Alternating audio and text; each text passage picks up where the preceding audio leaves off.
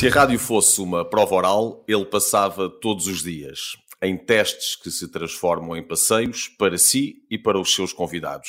O seu ímpeto criativo, porém, não se extingue na Antena 3 ou nos vários programas de televisão onde tem marcado presença ao longo dos anos.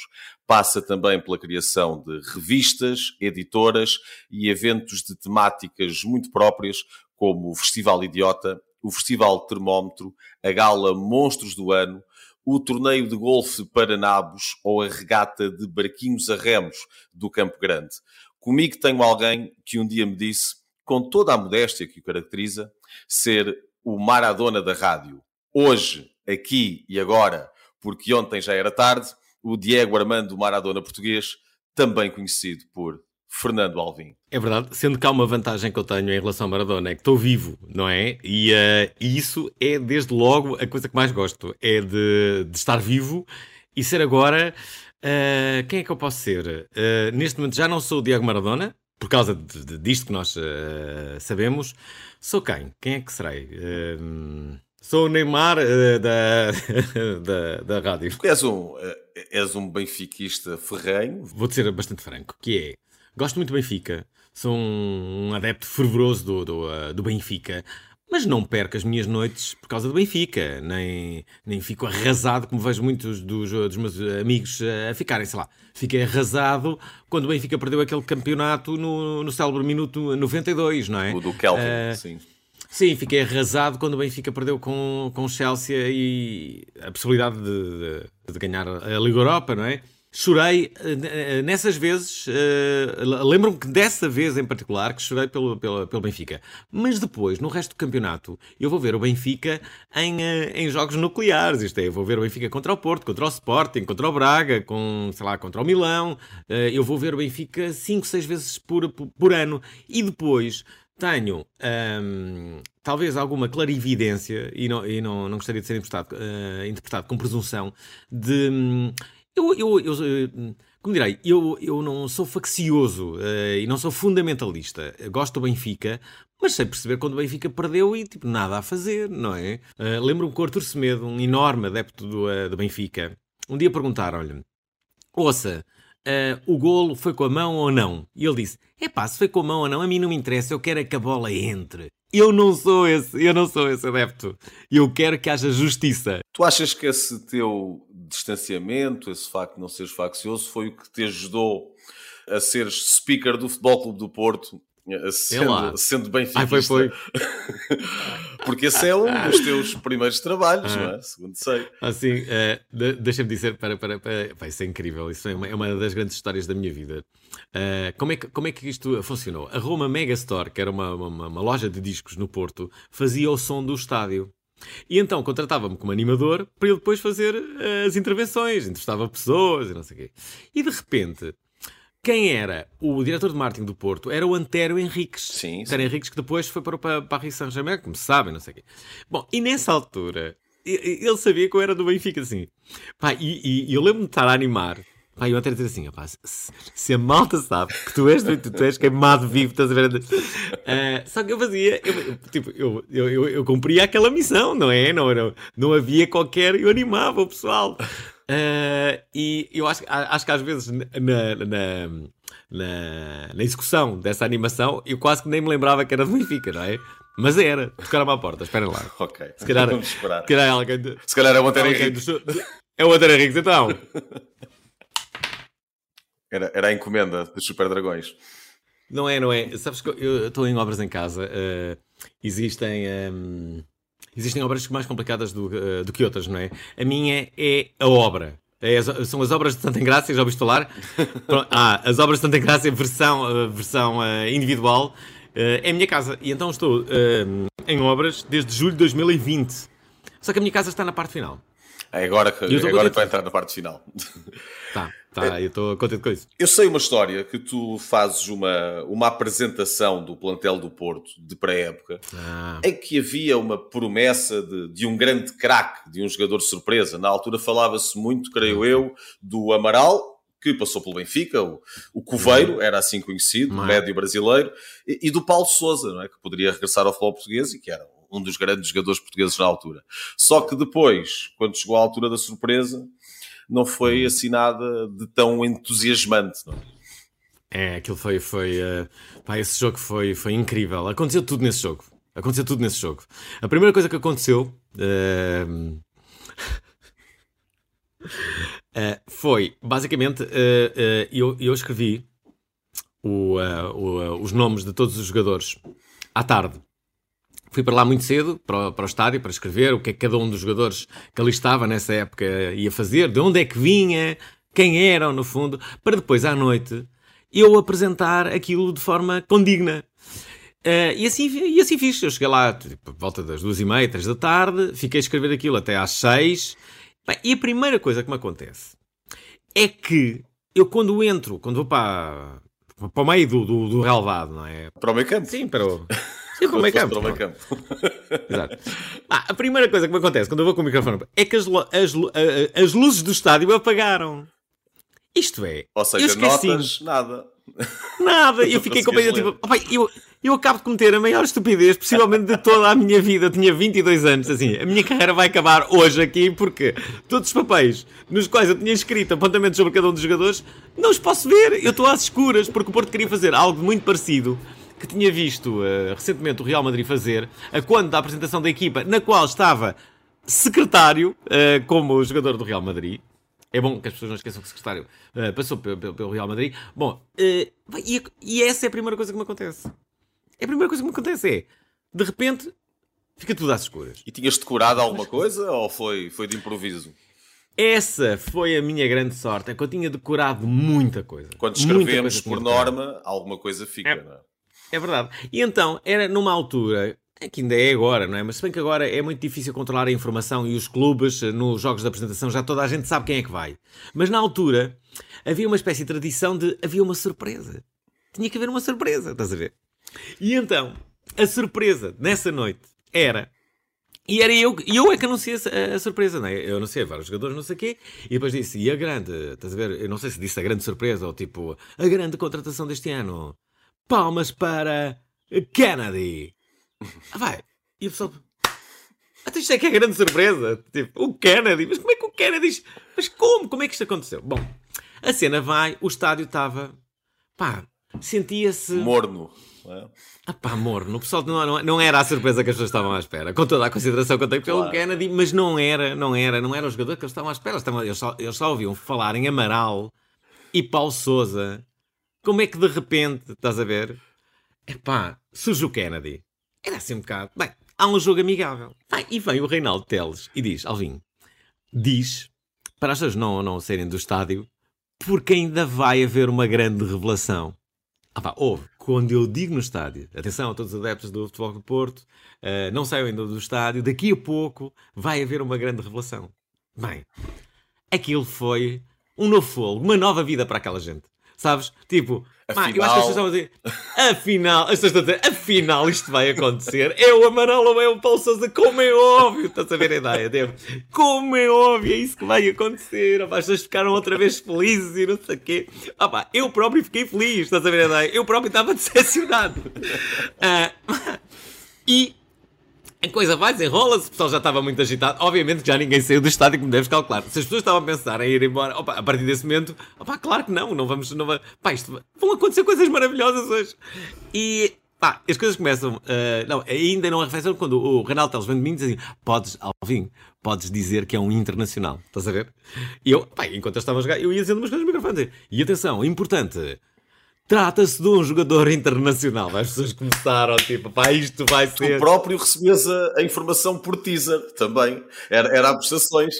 Eu próprio não sabia quem era. Isto é importante que as pessoas saibam. Eu não sabia quem era o jogador. Eu próprio estava entusiasmado com aquilo. E eu próprio, quando disse internacional, disse assim: isto é Paulo Souza, internacional, é, claro. ou Amaral, internacional. Faz todo sentido. São os dois internacionais. É isto. Esta gente vai ser daqui a chorar de alegria.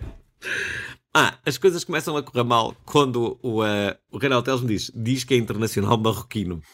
Má, quando eu digo internacional marroquino, aquela gente nos dizer assim, mal. Internacional marroquino, história é esta? Estás a ver ideia? Pá, Paulo Sousa não é internacional marroquino, Amaral também não é. Pá, já não estou aqui a trocar as voltas. É aí que Ah, que Reinaldo Teles assim diz: o nome é Chipô, anuncia Chipô. E eu, sim, sim. e eu anuncio Internacional Marroquino Chipô. e voltamos ao Kennedy, não quero. ah, isso é, uma, bem, isso é uma das melhores histórias de sempre. E, e, uh, e, eu guardo isto com grande gratidão. Atenção, fui sempre muito bem tratado no Futebol Clube do Porto e uh, muito, muito fixe essa, essa, essa ligação com, com, com aquele pessoal.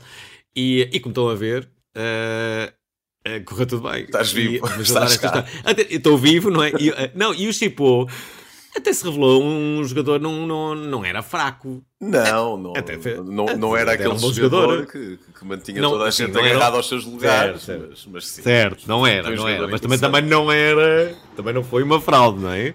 Quanto tempo uh... é que durou essa, essa experiência enquanto speaker uh, do Porto? Eu acho que durou uns dois ou três anos. Uh, dois ou três anos. E atenção, porque eu apresentei uh, na Avenida dos Aliados duas ou três celebrações do Porto, nomeadamente o Penta.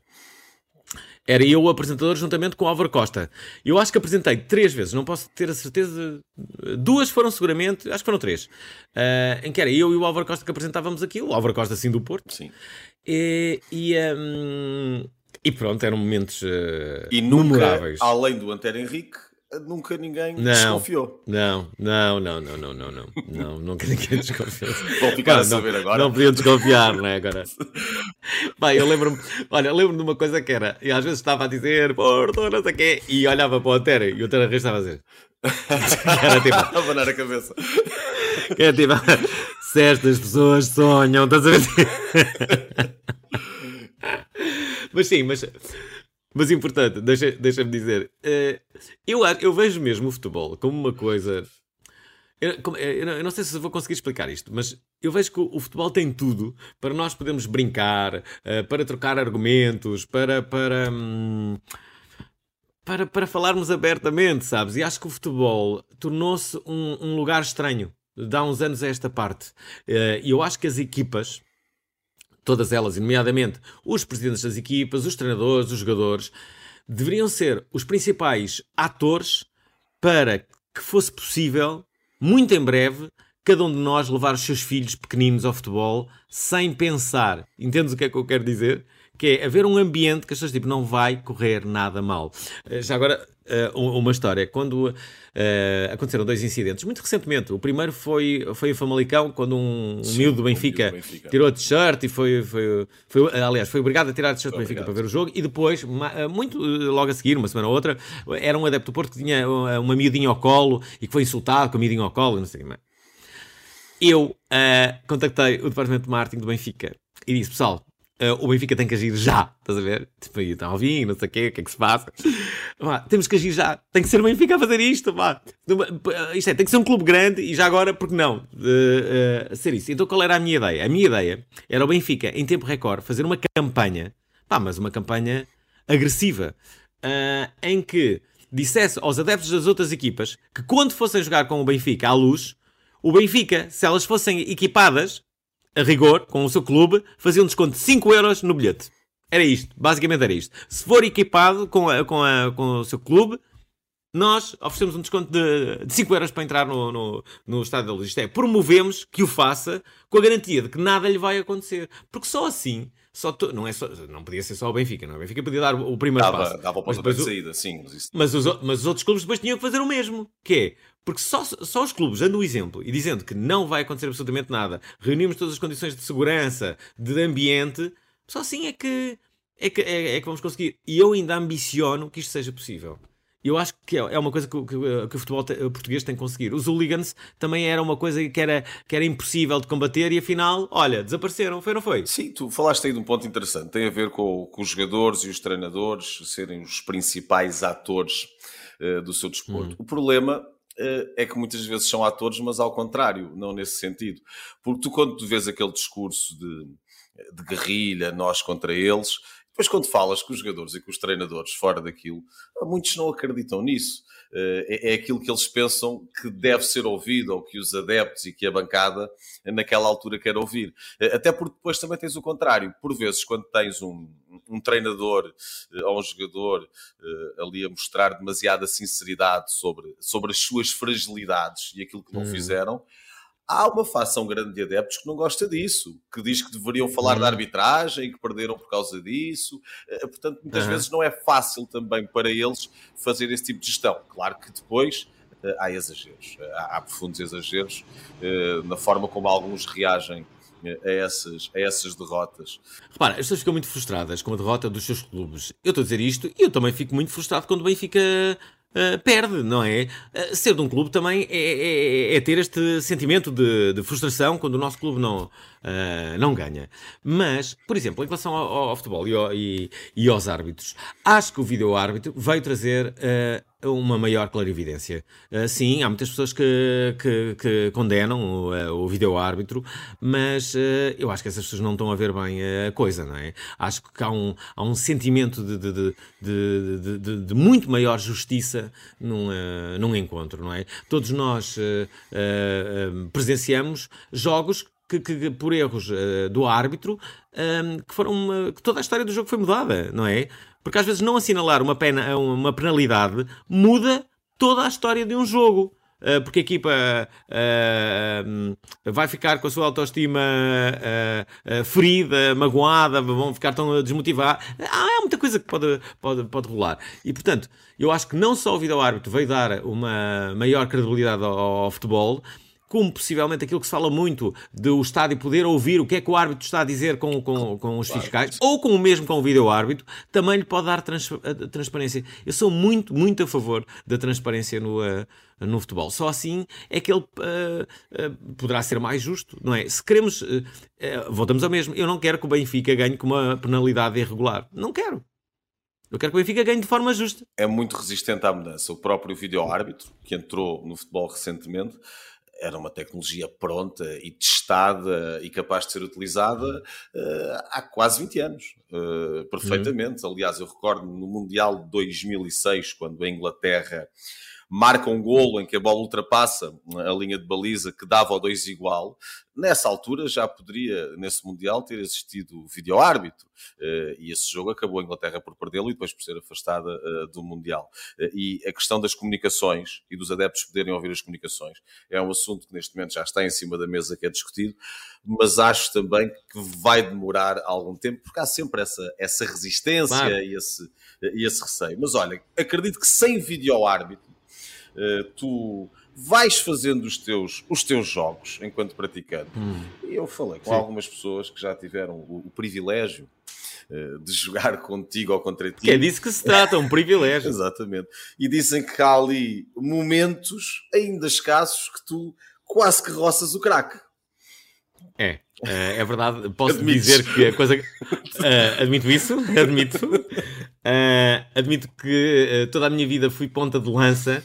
Uh, dizem que um ponta de lança de raiz. E porquê? Porque eu criava raízes lá à frente, não ajudando os companheiros na, nas tarefas de, defensivas. Portanto, eu sou um ponta de lança de raiz. há uma expressão que eu acho injusta, que me sempre foi atribuída, que era o facto de eu ficar muito e a expressão é à mama. À mama. Isto é, é, é, um avançado que está sempre à mama. Isto é, é, mas é um avançado que, repara, por ficar à mama, está fresquinho para aquela, aqueles segundos finais em que é necessária energia e meter a bola lá dentro. E é esse o meu objetivo sempre no encontro. É meter a bola lá dentro. Posso dizer com orgulho que terão sido muito poucas as, uh, uh, as partidas que terei feito na minha vida em que não meti a redondinha lá dentro. Uh, esse era o meu objetivo, lá está, era um ponta de lança também, porra, pudera. Se sou um ponta de lança sempre, é, é, o mínimo que se espera de um ponta de lança, mas, mas sim, tive, tive, tive de facto momentos. Um, antológicos. Ah, importante, talvez dentro desses momentos, eu estudei com o Pedro Emanuel, uh, do sétimo ao décimo segundo ano.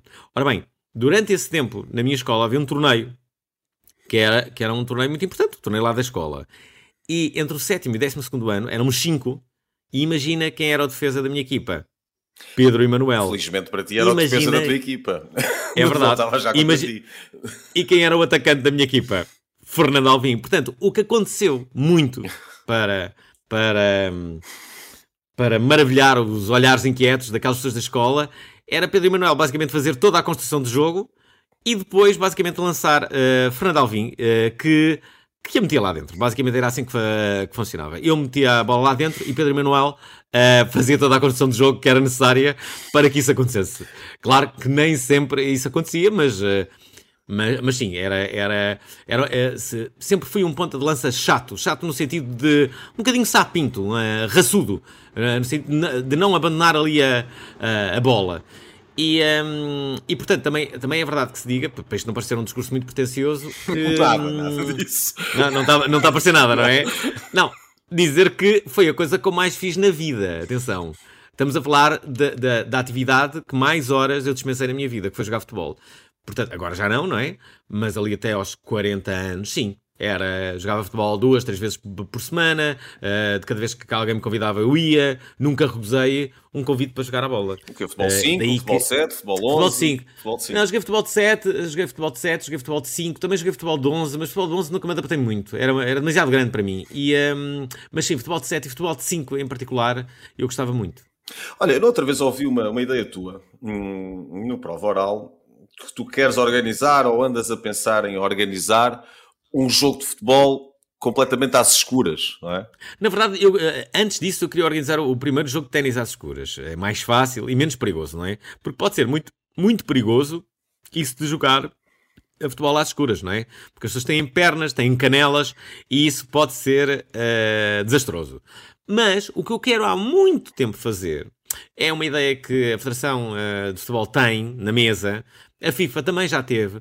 É um jogo que, de uma vez por todas, clarificasse essa uh, mítica ideia de é o futebol é a melhor defesa ou, ou é o ataque a melhor defesa ou a defesa o melhor ataque, ok?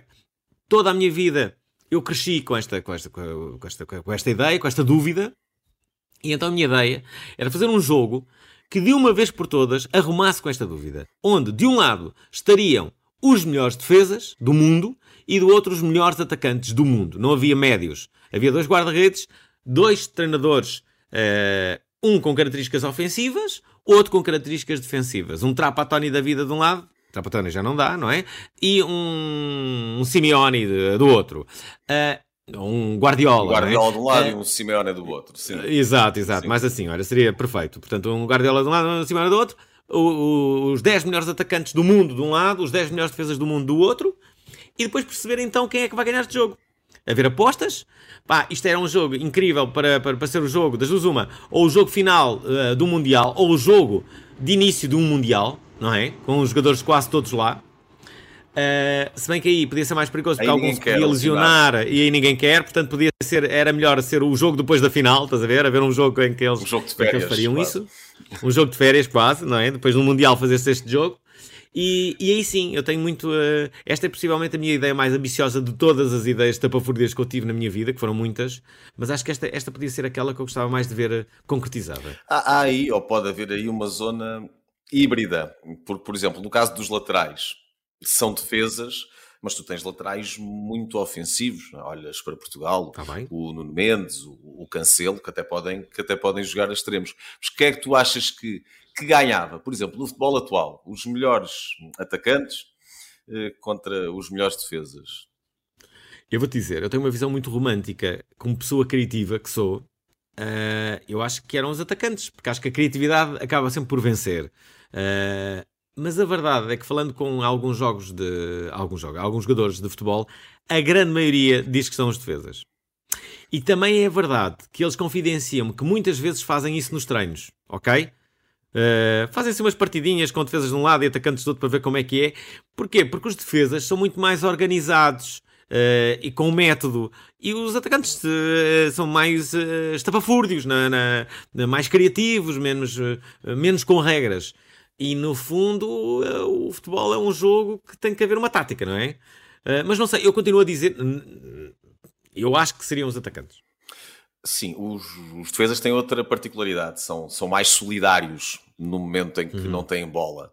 E os atacantes, por norma, também como são mais criativos, são mais egoístas, não gostam muito de, de correr para trás e de recuperar. No futebol de hoje em dia, eu percebo essa análise do, dos treinadores dos jogadores, porque há esse lado tático e de organização. Aliás, basta ver uma coisa: tu tens mais grandes treinadores que eram defesas do que grandes treinadores que eram avançados.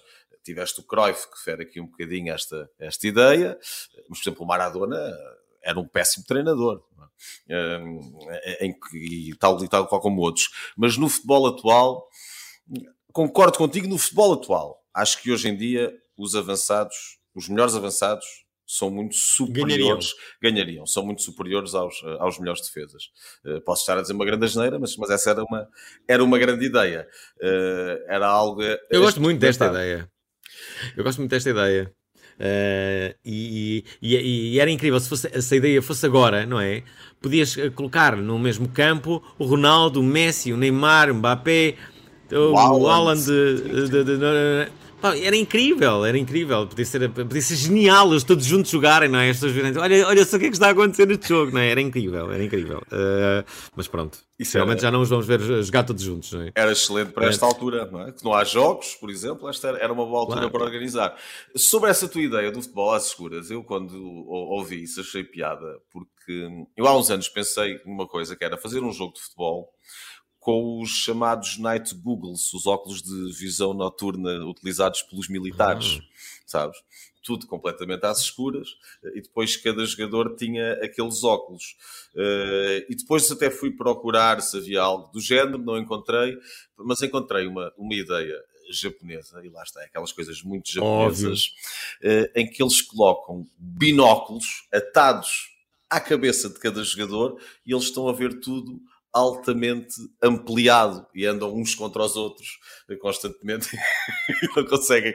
Aliás, eu tinha, eu, eu vou tentar até eh, encontrar aqui, eh, encontrar aqui um vídeo disso. Isso à partida não deve provocar lesão nenhuma, não é? Aliás, também vi uma situação que foi na, que foi na Noruega, na primeira liga norueguesa, em que aí utilizavam óculos de videojogos, lá está a tua campainha, vai lá ver a campainha.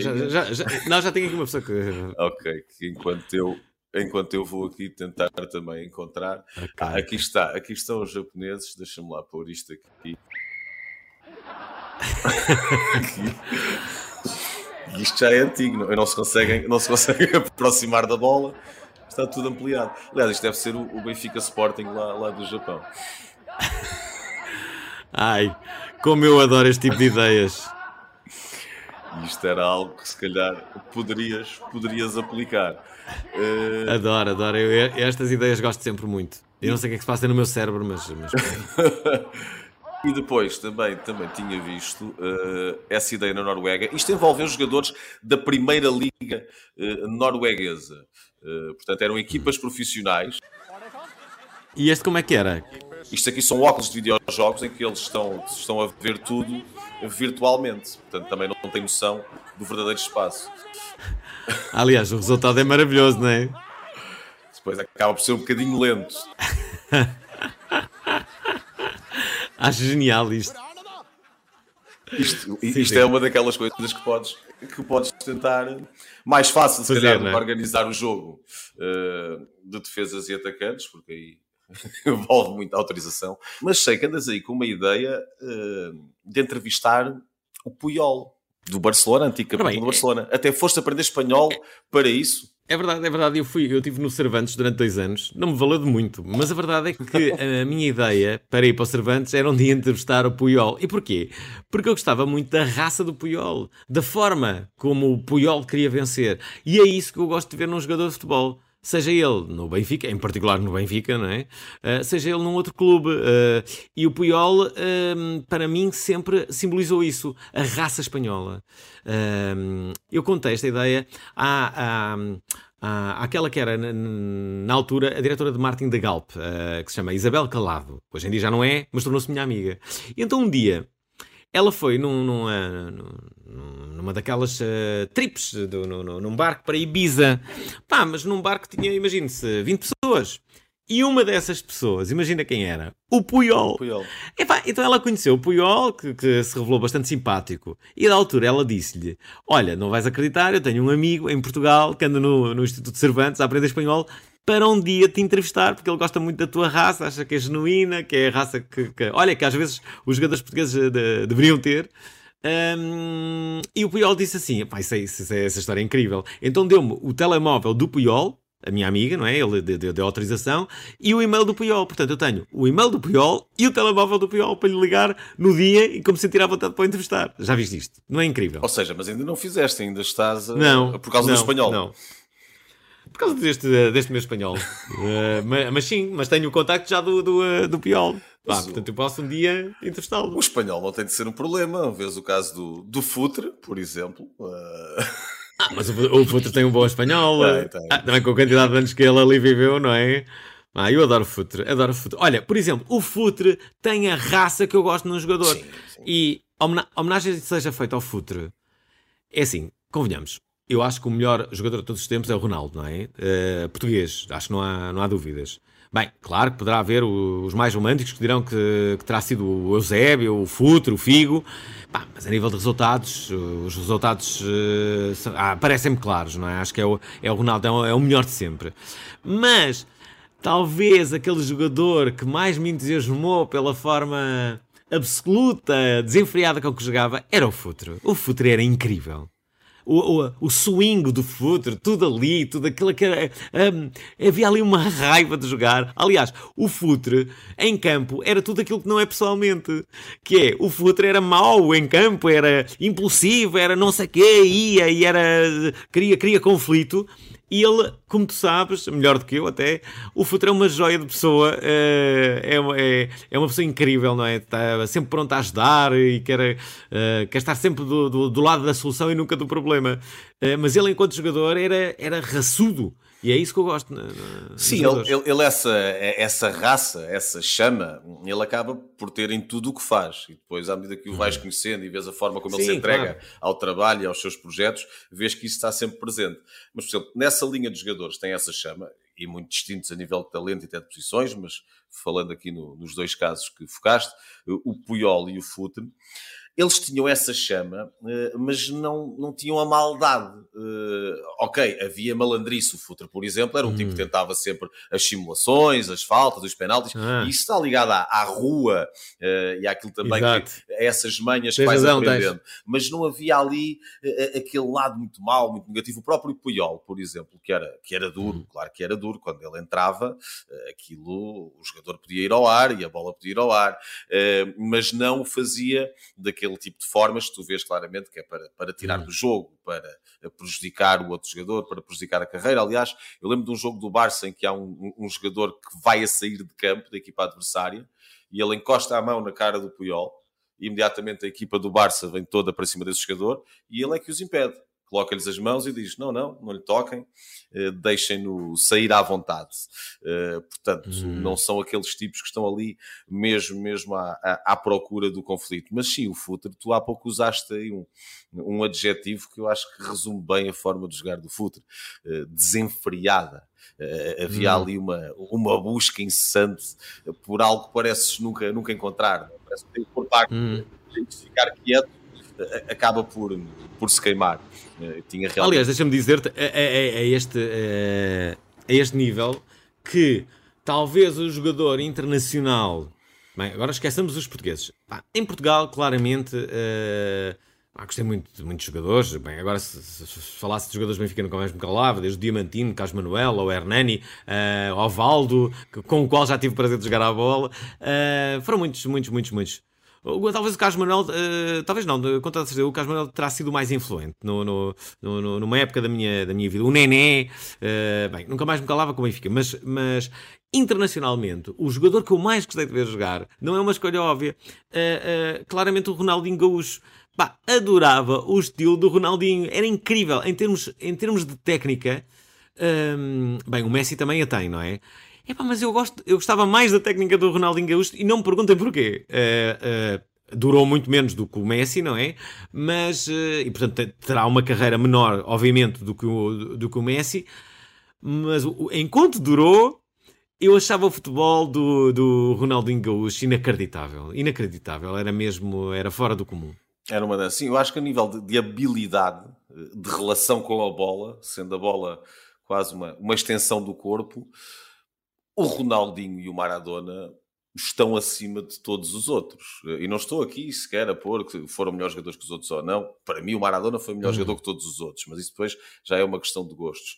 Agora, de habilidade com, com a bola, acho que não há. Mesmo o próprio Messi eh, e outros jogadores de, de muita técnica estão distantes daquilo que estes conseguiam fazer com a bola. Quer dizer, a bola não era, não era algo que estava separado, era uma continuação uhum. deles, era uma, uma, naturalidade eh, absolutamente incrível. Olha, tu de entrevistas com, com jogadores de futebol, que já falaste com, com vários, uhum. qual é que foi assim aquele que mais, que mais te marcou? Ou, ou daquelas que mais gostaste de fazer? Olha, é importante, não falei assim com tantos, para começar. Uh, aquele que terei uh, entrevistado mais vezes. Entrevistei duas, foi o Jardel. O Jardel. Gostei muito de entrevistar o Jardel. Uh, gente boa. Acho que, acho que é gente boa e acho que o Jardel tinha tudo para ter um, um filme biográfico em Portugal. Que, que, que, poderia ser um grande sucesso em Portugal e poderia ser um grande sucesso também noutros, noutros países. Porque o Jardel, a vida do Jardel tem tudo aquilo que o cinema precisa. Ação, violência, uh, sucesso e uh, decadência, uh, drogas, jogo, mulheres, tem tudo. É tudo o que o cinema precisa, a vida de Jardel tem. Não sei como é que nunca colocaram em prática uma ideia desta. Eu pensei nisso, em fazer um, um documentário, não era um filme, mas, hum. mas, depois não foi para a frente. Havia ali uns quantos, uns quantos obstáculos. Mas sim, o Jardel é uma história muito, muito completa. Tem hum. todas as componentes. Sabes que, na altura em que eu pensei em fazer isto, eu reuni-me com o Jardel, fomos, uh, fomos jantar, eu e o Jardel. Levei para casa de um amigo meu, que é o Rui Pedro Tendinha, e foi aí, na casa do Rui Pedro Tendinha, que é um grande benfiquista. Ele sim, o Tendinha é um benfiquista muito superior a mim. O Tendinha é crítico de cinema e se vai para Berlim, se vai para Veneza, a preocupação principal do Tendinha é onde é que eu vou ver o jogo. Ele tem que ver o jogo num café qualquer, ele encontra sempre.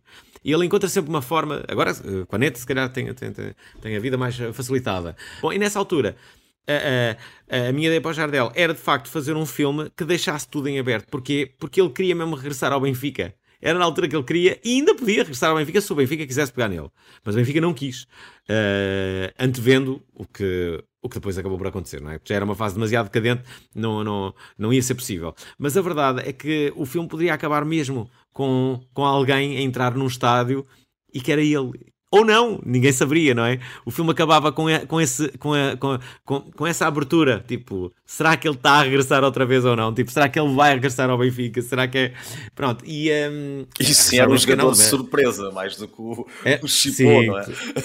Isso era, isso era. Porque, porque, porque, o Jardel foi, foi, foi, foi incrível. Hoje, hoje, curiosamente, diretamente ou não, soube de uma coisa que, que, que não sabia, e acho que a grande maioria das pessoas deve saber, mas eu não sabia, que é o Rui Veloso é do Benfica. Eu não sabia. Também não sabia. Eu pensava que, eu, pensava que o Rui, uh, Rui, Veloso, era do, era do Porto. E porquê que eu pensava isto? Porque uma das poucas canções que fazem alusões a jogadores de futebol, há muitas, atenção, mas em Portugal há poucas, e uma delas é justamente uma música do Rui Veloso, que é Jar, Jardel, Jardel, quando, sim, sim. Jardel sobre os centrais. E porquê é que eu fiquei com esta ideia? Porque é o Rui Veloso a cantar, não é? Portanto, o Rui Veloso está a cantar isto é porque é do Porto. Só que as pessoas esquecem-se de uma coisa. É que a letra é do Carlos T. Ele sim, um grande adepto do Futebol Clube do Porto. Portanto, a letra é do portista Carlos T, cantada pelo benfiquista Rui Veloso. O que não deixa de ser muito curioso, não é? Eu nunca tinha pensado nisto e, tipo, isto faz todo sentido. E muitos, muitos de nós uh, associamos sempre as letras das músicas aos cantores, são eles que lhes dão a voz, mas muitas vezes não são eles que as escrevem. Portanto, aquela vivência não é deles, é, é de quem escreveu a música ou não. Porque quem escreveu a música pode estar a ficcionar, obviamente, não é? Não era o caso do Carlos T com esta música. Ou pode tê-lo como, como uma figura universal que, que, transcende os clubes e o Jardel é dessas figuras. Embora tenha claro. feito grande carreira no Porto e no Sporting, é uma figura do, do futebol português. Uh, tu há pouco falaste uh, numa que será das maiores. O, o caso do Futre, por exemplo, sendo eu do Montijo, de onde ele é, um, há uma geração até ligeiramente anterior à minha uh, que se lembram uh, mais do futuro, ou que eram crianças quando veem o futuro no Porto, a ganhar as Champions e tudo isso, hum. que se tornaram adeptos do Porto por causa do Futre, e apenas e só por causa dele, até porque não havia muitos adeptos do Porto nesta zona.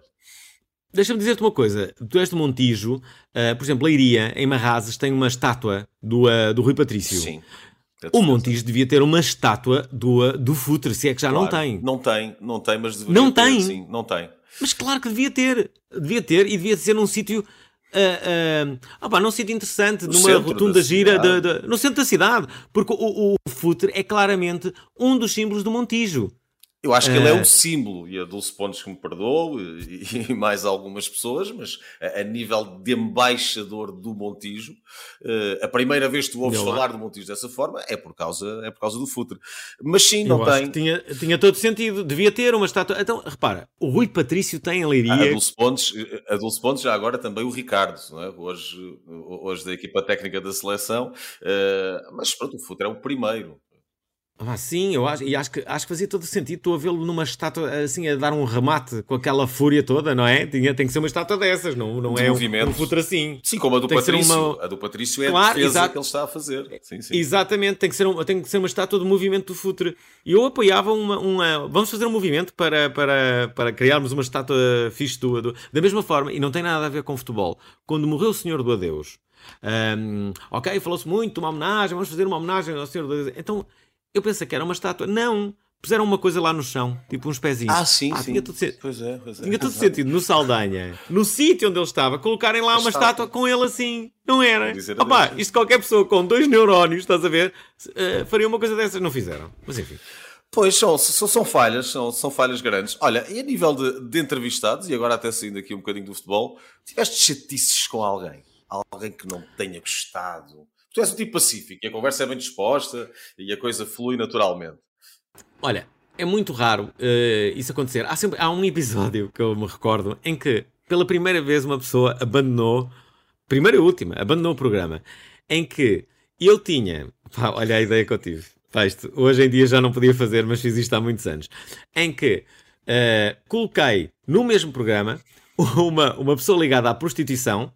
Uh, outra pessoa ligada a vinho verde e, e, e, uma, e uma, e uma Bem, e agora devia ser um jogador de futebol, não era? Tipo, exato, uh...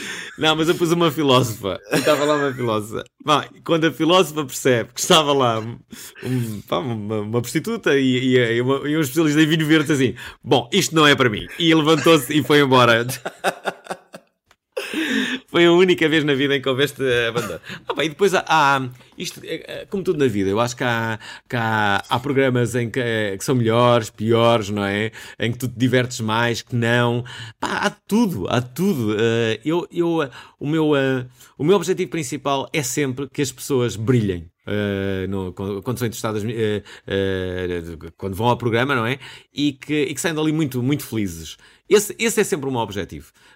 Um, e, uh, e, e, sou muito cauteloso, uh, embora, por exemplo, eu aqui estou no papel de entrevistado, não é? Mas quando eu estou no papel de entrevistador, para mim, o que a outra pessoa está a dizer é sempre prioritário àquilo que eu vou dizer, entendes? Se eu estou a falar e a pessoa diz porque, uh, e eu, eu paro logo imediatamente de falar, e eu porque, porquê? E, tipo, e deixa a pessoa, se a pessoa quer falar, pá, porque eu tenho todo o tempo do mundo, eu estou ali há anos, estou há 21 anos na, naquele, naquele programa. Portanto, mais, mais do que nunca eu quero ouvir é o que, é que a pessoa quer dizer. Os ouvintes já me ouviram dizer tudo, não é? Uh, e, e, e, quando eu faço uma intervenção uh, e falo uh, mais, o meu objetivo não é ah, eu é que tenho grandes. Não, é haver uma, uma, uma, eu ser uma espécie de excitador para, não é? Para outra pessoa dizer, ah, já agora, muitas vezes isso acontece, não é? Depois de fazeres uma intervenção, a pessoa diz, espera, espera aí, agora lembra-me aqui de uma história. E a história é esta, tumba. Já agora, a propósito de histórias e a propósito do Ronaldo, não queria acabar esta, esta entrevista sem dizer uma coisa, que é, as pessoas falam muito do Ronaldo e desta sua fase, que é claramente uma fase descendente, não é? Óbvio, não é? O Ronaldo tem 37 anos, ele não é nenhum super-herói, portanto, eh, se estão à espera de ver o Ronaldo com 30 anos, é impossível. Ele não tem 30 anos, tem 37, portanto tem o rendimento que um jogador de 37 anos tem que ter. A minha ideia para Ronaldo, que agora já não podia ser, mas pronto, que teria poupado muitos, uh, muitos embaraços no, nos últimos tempos, não é? Porque há, há, uma, sei lá, há uma ideia coletiva de que, epá, que o Ronaldo se calhar já devia ter uh, deixado de, de jogar. Bem, mas enquanto as pessoas pensam uh, nesta ideia, o Ronaldo já foi a milhar mais uns milhões largos de, de, de, de euros, enquanto as pessoas deviam, diziam que ele devia deixar jogar. Mas a minha ideia não era essa, era a quando deste último Mundial, falar-se com o Ronaldo e dizer assim, ok, este vai ser o teu último Mundial, mas calma que nós temos aqui uma, uma ideia. Pá, a ideia é, pá, tu vais começar a entrar uh, menos nos jogos, estás a ver? Pá, meia horita, quando o jogo estiver a correr bem, até se calhar até entras mais, já estamos a ganhar 3 a 0, entras se calhar na segunda parte logo, tipo, não vai acontecer nada, não é? Uh, mas o que te prometemos é, pá, obviamente vais ser o selecionador nacional. Tipo, óbvio, estás e a ver? Quer. E vais ser e, vai, e vais ser apresentado no último jogo da seleção como selecionador nacional, óbvio, só tens de. Pá, agora fechas-te em copas, estás a ver? Tu já sabes que vais ser o selecionador nacional. Pá, eu, Fernando Santos, vou sair. Pronto, está tudo, tudo acordado. Tu agora fazes só aquele papelzinho do, do, do bom anfitrião, do host, do paizinho dos jogadores que está ali para o que for preciso. Pronto. E tu já sabes o que é que vai acontecer no último jogo do Mundial, que é vamos anunciar a tua contratação. E estávamos safos. E depois o Ronaldo podia resultar ou não. Há muitas pessoas que dizem que não, ai que não. Pá, as, pessoas, as pessoas dizem tudo, mas eh, eu sei lá, eu por acaso até acho que resultava. Eu vi lá no Euro 2016 e acho que ele foi importante na, na, na energia que passou lá para dentro, uh, lá com o Fernando Santos. Aliás, ele acho que mandou mais ordens para o campo do que propriamente Fernando Santos nesse jogo, não é?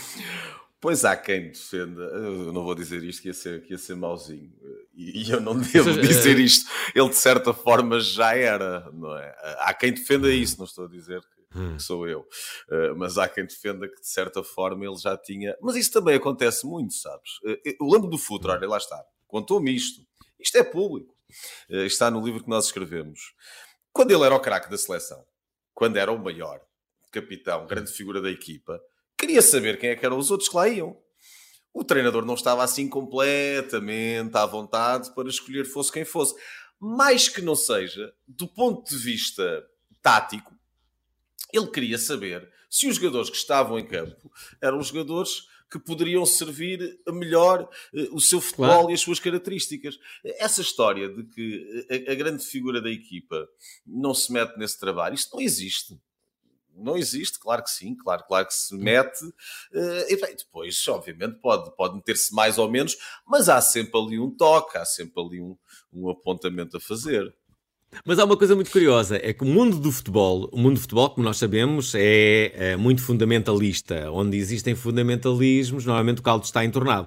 Mas há resistências em, em relação a algumas coisas, nomeadamente o jogador que passa a treinador, não é? Que é logo alvo de desconfiança. Realmente é melhor um carpinteiro passar a treinador, não é? Ah, é acho, melhor. Eu acho porque acho que há um percurso uh, que, que todos os, os, jogadores têm, têm de fazer. Uh, o Guardiola, por exemplo, é um exemplo disso. Eu acho que tu não estás hum. imediatamente habilitado a ser um treinador de sucesso ou um treinador de uma grande Óbvio. equipa uh, no dia seguinte a, a deixares a carreira.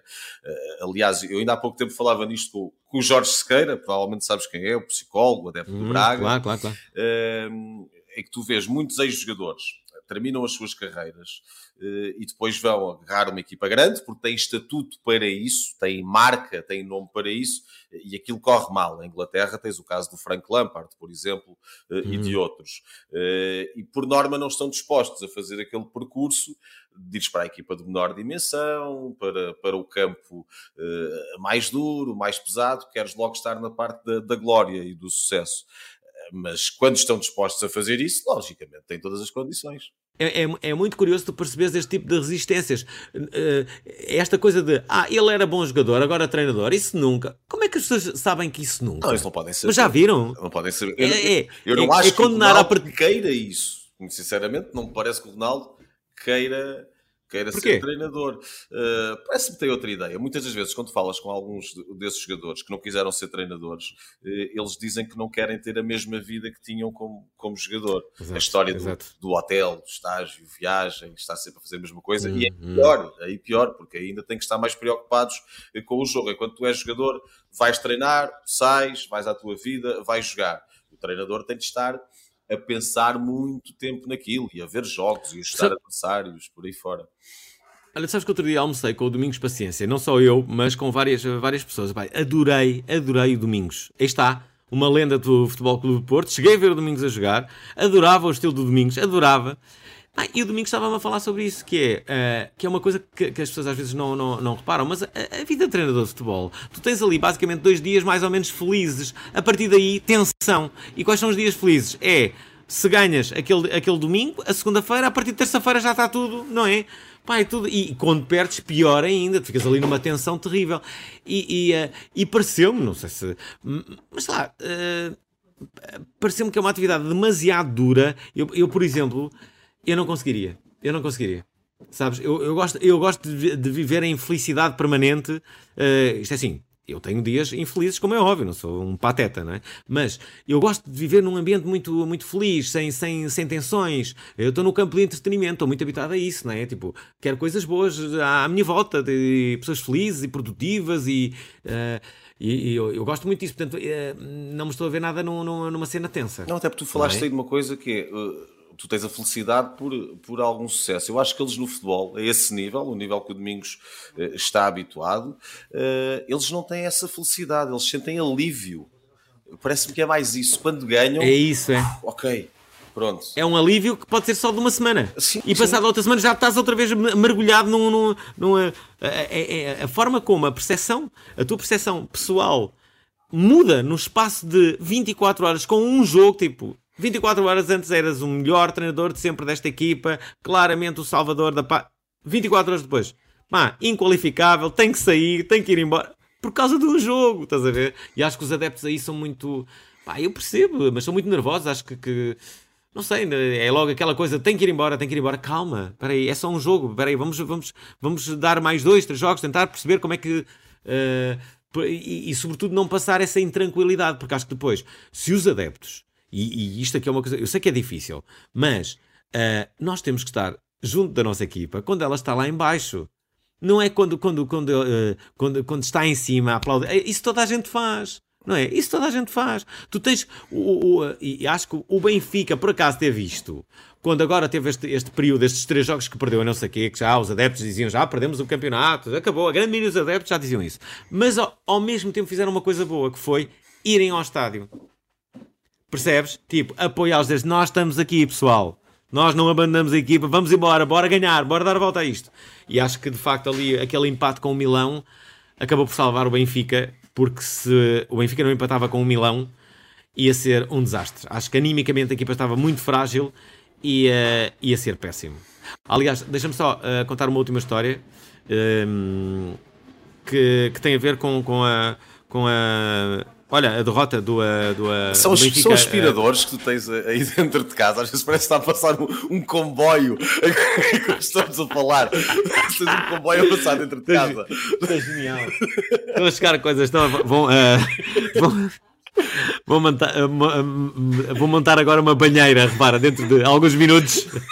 Tudo isto será. Um um barulho imenso. E, uh, e, ah, estava-te a dizer, então o Benfica, quando o Benfica perdeu com o Porto, eu fui ver uh, o jogo para, para, olha, para um camarote da, da Delta.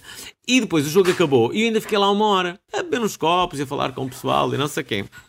E quando saímos, esta casa parece a casa 2, Isto é? é uma espécie de podcast e... querido Mudei a Casa, que nós começamos a é falar de um cenário e daqui a pouco é outra coisa. Certo, certo. E, e várias pessoas entraram. E, opa, e quando aquilo acabou, passado para aí uma hora, hum, eu saí, saí no corredor e acontece uma coisa incrível que é o, o, o, o, treinador do, do, do, Benfica, o Smith, ele, ele passou, passou. E pá, eu estava com um amigo meu, açoriano, que quando ele passa, opa, porque aquilo foi uma sorte, não é? Ele passa mesmo ali, no, no, à nossa porta. Ele olhou para ele e disse: uh, O que é que ele disse? Uh, I believe, I, I, I still believe. Exatamente. O que ele disse o Soriano foi I still believe. E o, o olha para mim e para ele e diz assim We all believe. Estás a ver? Mas a verdade é que depois daí perdemos com, com, com, com os Chaves e, uh, e, uh, bom, e empatámos no Milão. Mas, uh, mas sim, opa, acho, acho, acho que, sobretudo, os adeptos têm que acreditar, sim, isso é fundamental, mas depois fazerem algo para que isso aconteça. E eu acho que é fundamental nós apoiarmos as nossas equipas e, e termos um esforço suplementar em apoiá-las quando estamos a perder, quando estamos numa época baixa, porque eh, é essa força dos adeptos que podem uh, fazer com que a equipa mude, não é? Agora, estamos a ganhar, claro, é mais fácil, não é? Mas esses adeptos que só apoiam as equipas quando estão a ganhar, é pá, dispensos. Sim, é o adepto corta-fitas, não é? Yeah, adepto, olha, adoro, adoro, essa denominação, adepto corta-fitas. Olha, tipo, eu não quero ser um adepto corta-fitas, eu quero estar do lado do Benfica quando ele mais precisa de mim para apoiá-lo, como é óbvio, não é?